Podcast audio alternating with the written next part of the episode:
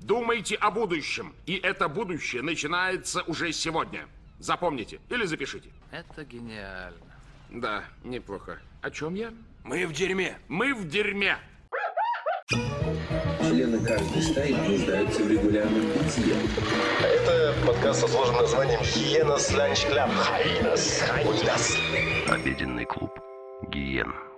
А, Мы обсудили с тобой сегодня, и типа в качестве э, простого короткого реакта, Да, да, да. Мгм. ну вот, я бы хотел зачитать, ну, письмо, не письмо, ответ, наверное, ответ, да, э, э, нашего э, хорошего друга и знакомого, который Так. сейчас находится в зоне э, СВО.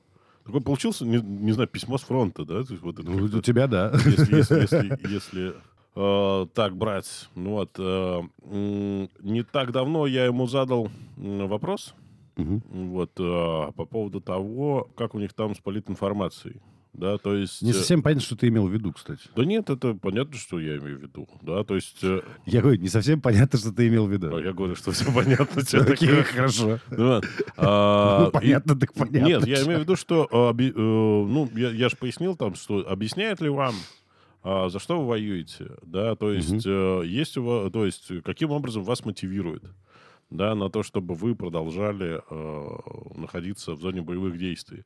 Ну, потому что от- отпуск у них короткий, назад их никто не, от- не отзывает. Вот. То есть, понимают ли они вообще, э, ну, то есть, за что воюют? Ну Вот.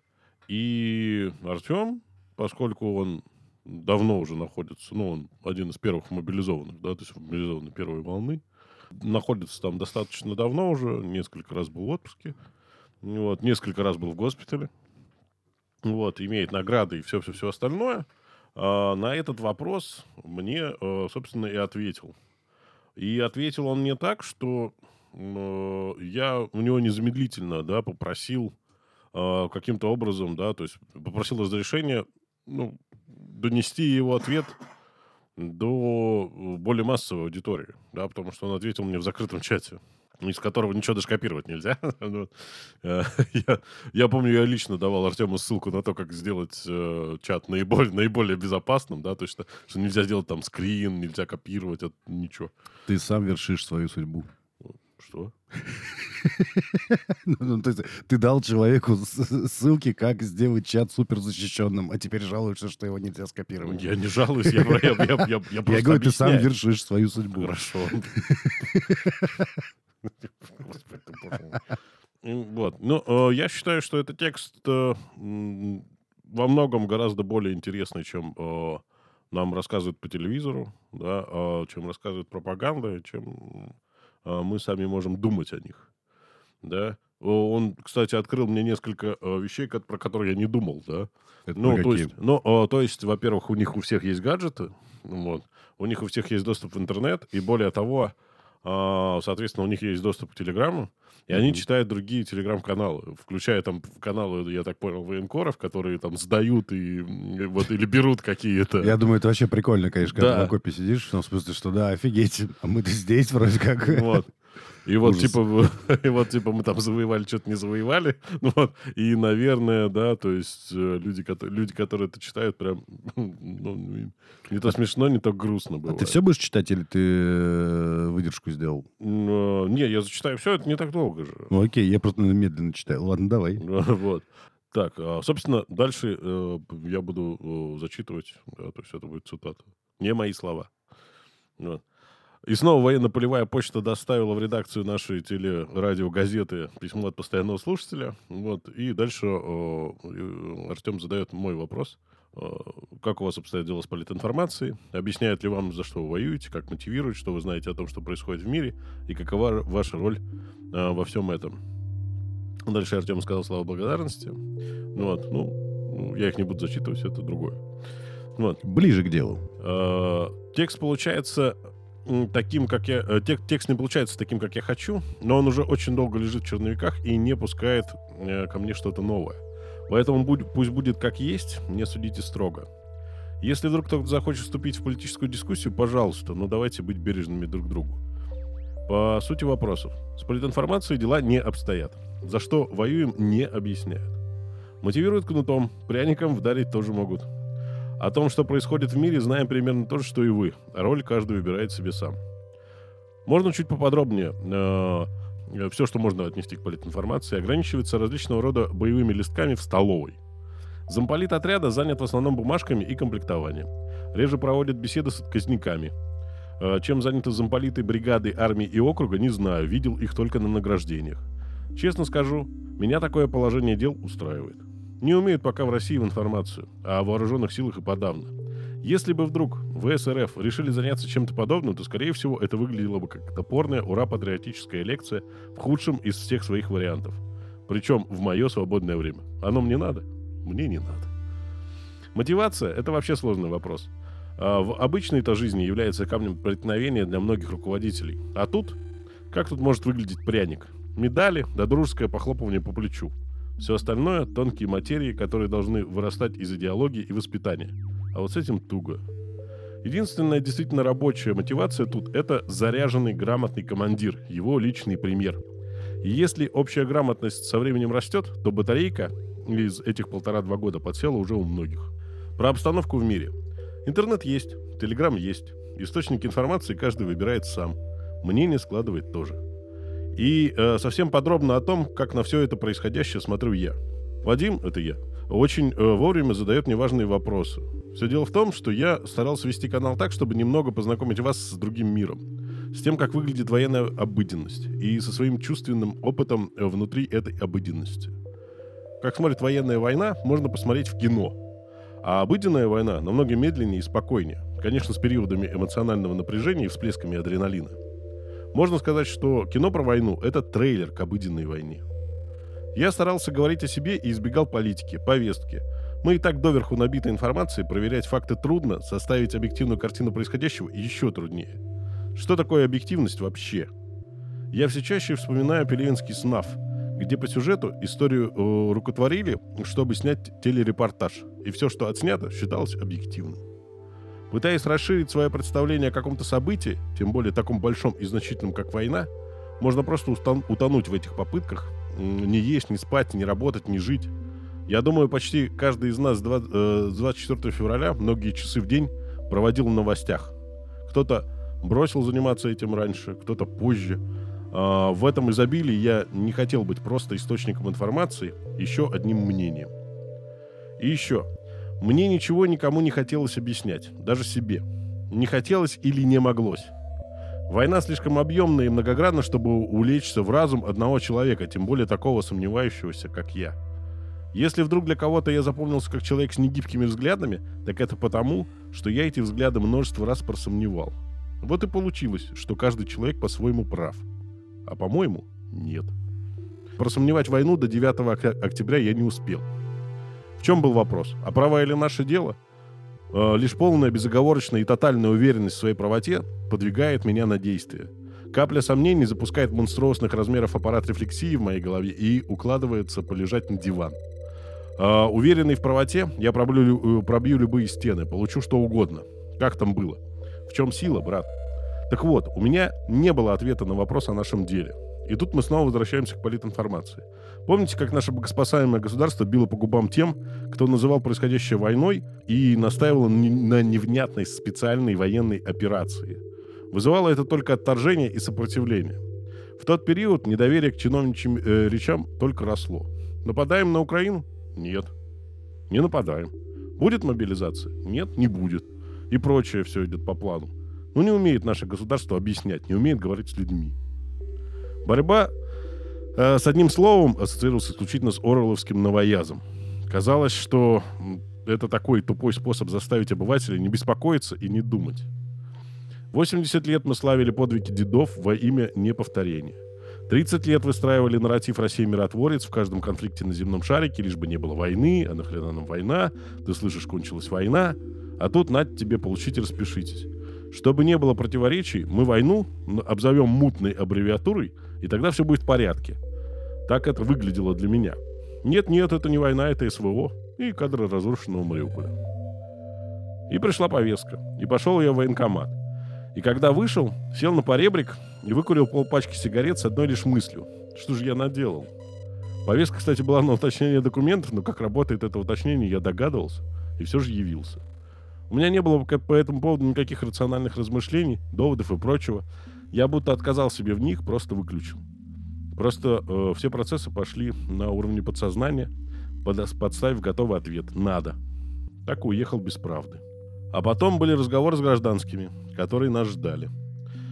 Польская речь в радиоперехватах, натовская экипировка на пленных, вплоть до аптечек и сухпаев, нацистские шевроны.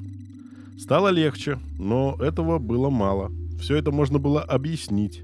На свои места все расставил Донецк. Расставил простым э, вопросом, который я себе не задавал, а сразу понял ответ. Донецк украинский город или русский? Если русский, то все понятно, мы пришли защищать свое. А если украинский, то, то почему украинцы обстреливают свой город? Обстреливают теми самыми снарядами натовского калибра, чешским аналогом РСЗО «Град». Даже «Хаймарс» и «Точку У» не пожалели. Я посмотрел на это своими глазами, и мне этого оказалось был, э, мне этого было достаточно. Военные селились по окраинам города, ближе к линии боевого соприкосновения. А ВСУ обстреливали центр и прилегающие районы. Просто убивали гражданских.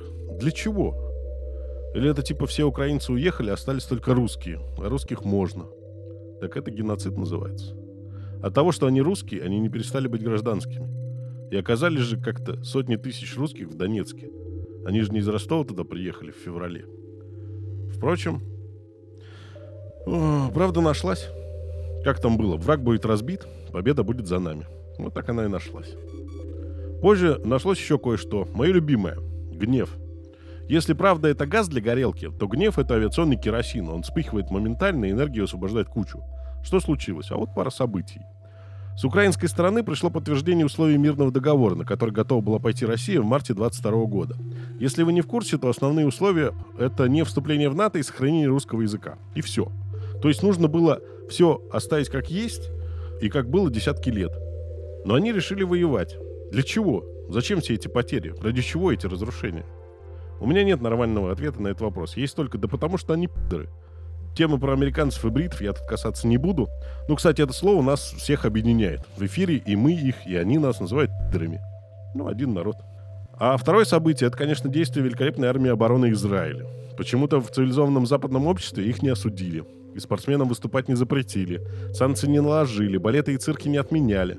Наши звезды-релаканты в соцсетях черные квадратики не поставили. Нет войне, им не стыдно, что я еврей.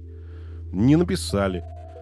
Как так? Наверное, потому что арабы не люди, их можно гасить пачками. Да что такого? В доме засел Хамас, сносить квартал.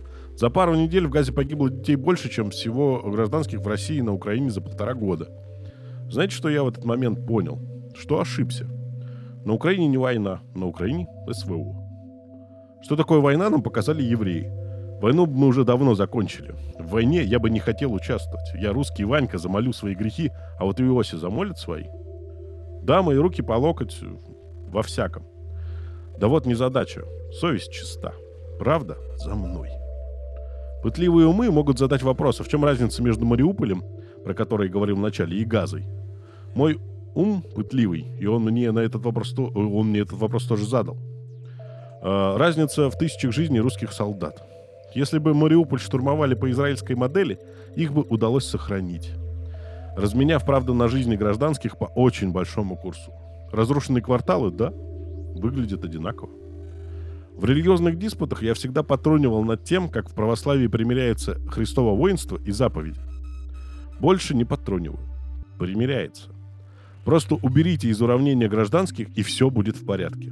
В уравнении остаются те, кто взял в свои руки оружие. Они сделали свой выбор. Они не люди. Мы не люди. Я не человек. Солдат не человек. Воин не человек. Воин выбрал смерть и ждет, когда выберет ли смерть его. И вообще, конечно, воины, СВО, КТО, операции по принуждению к миру, восстановление порядка, миротворческие операции, как это ни назови, это все чудовищно. Это всегда разрушение, страдания и сломанные судьбы. Но пока все так выглядит, как что человечество не собирается отказываться от этих инструментов. Право сильного только набирает обороты. Идет передел мирового порядка, и большая война уже не кажется совсем невозможной.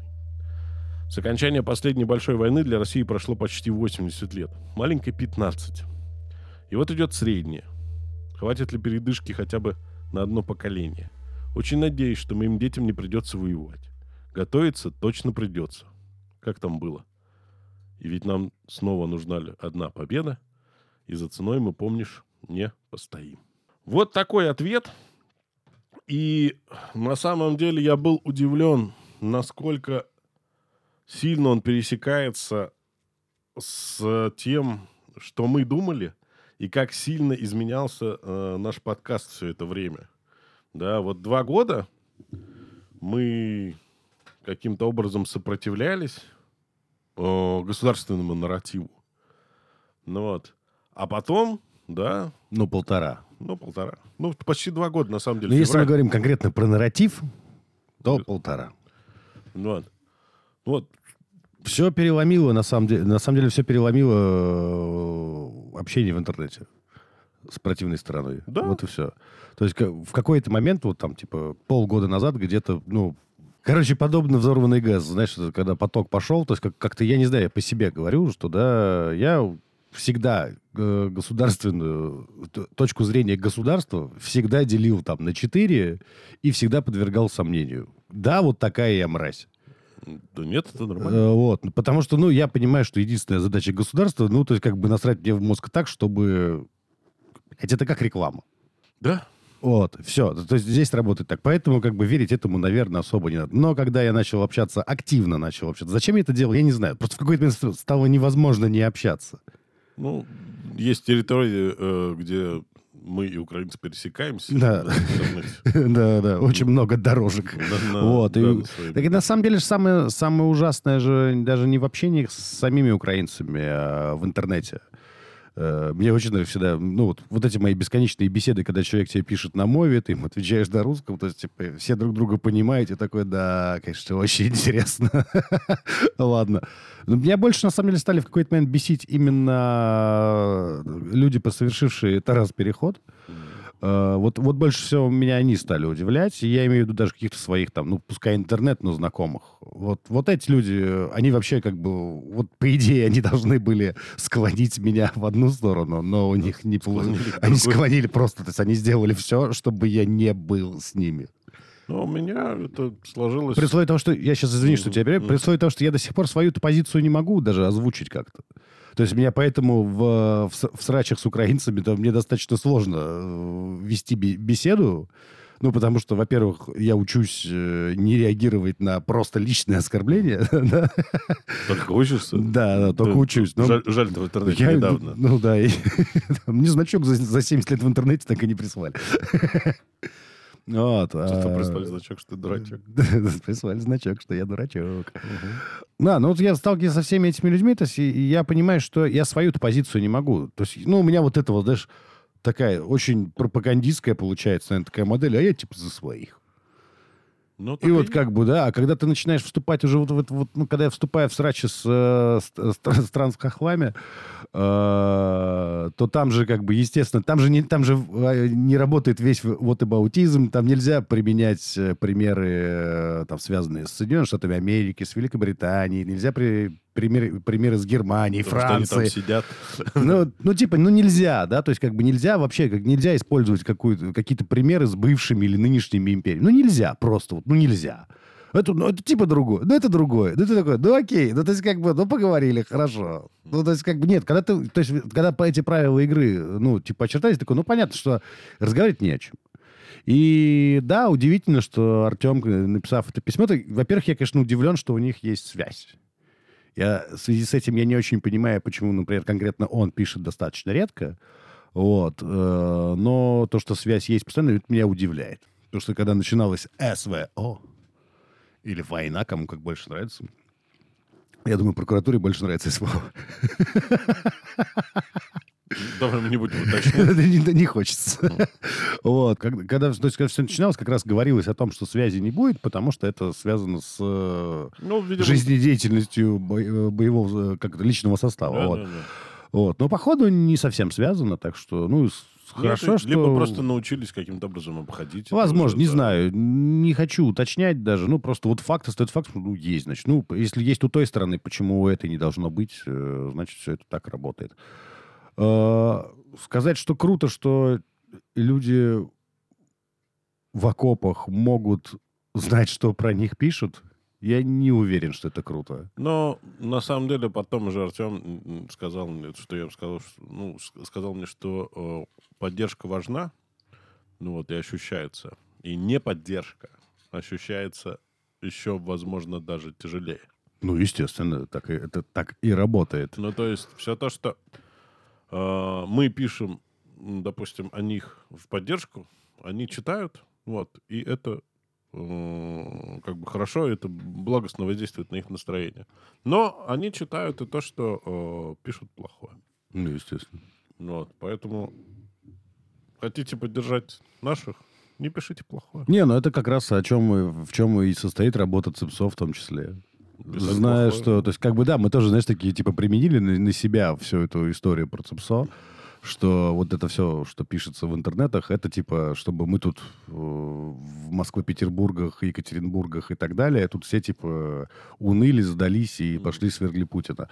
По части-то нет, на самом деле. Ну, э, оружие-то у нас есть э, только у мобилизованных, скажем так. Ну да. Если э, кого-то надо сподвигать на борьбу с Путиным. Да, но это, кстати, вот реально, это очень сильно объясняет такую столь активную работу, причем что столь активные угрозы в адрес определенных род войск и так далее и тому подобное. А вот, ну, понимаешь, мне по, по, по отношению к письму я ничего не могу сказать.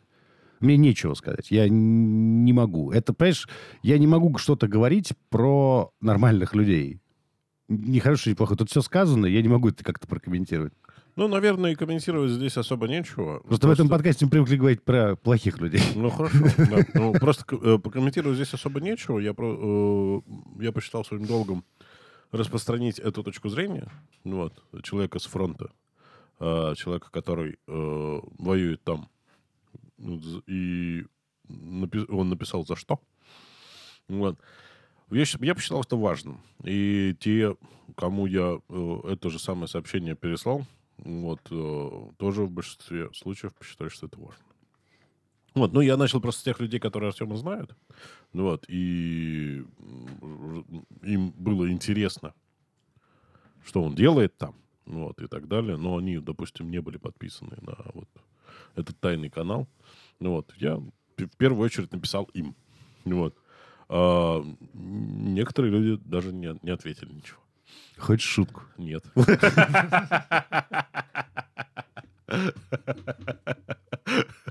Э, Давай. Для Гаагского суда. Я не подписан. А, для трибунала. Поэтому на этом, наверное, закончим э, короткий подкаст. Да, это был Hyenas Lunch Club. Каждый подкаст. Как последний. Спасибо большое. Берегите себя.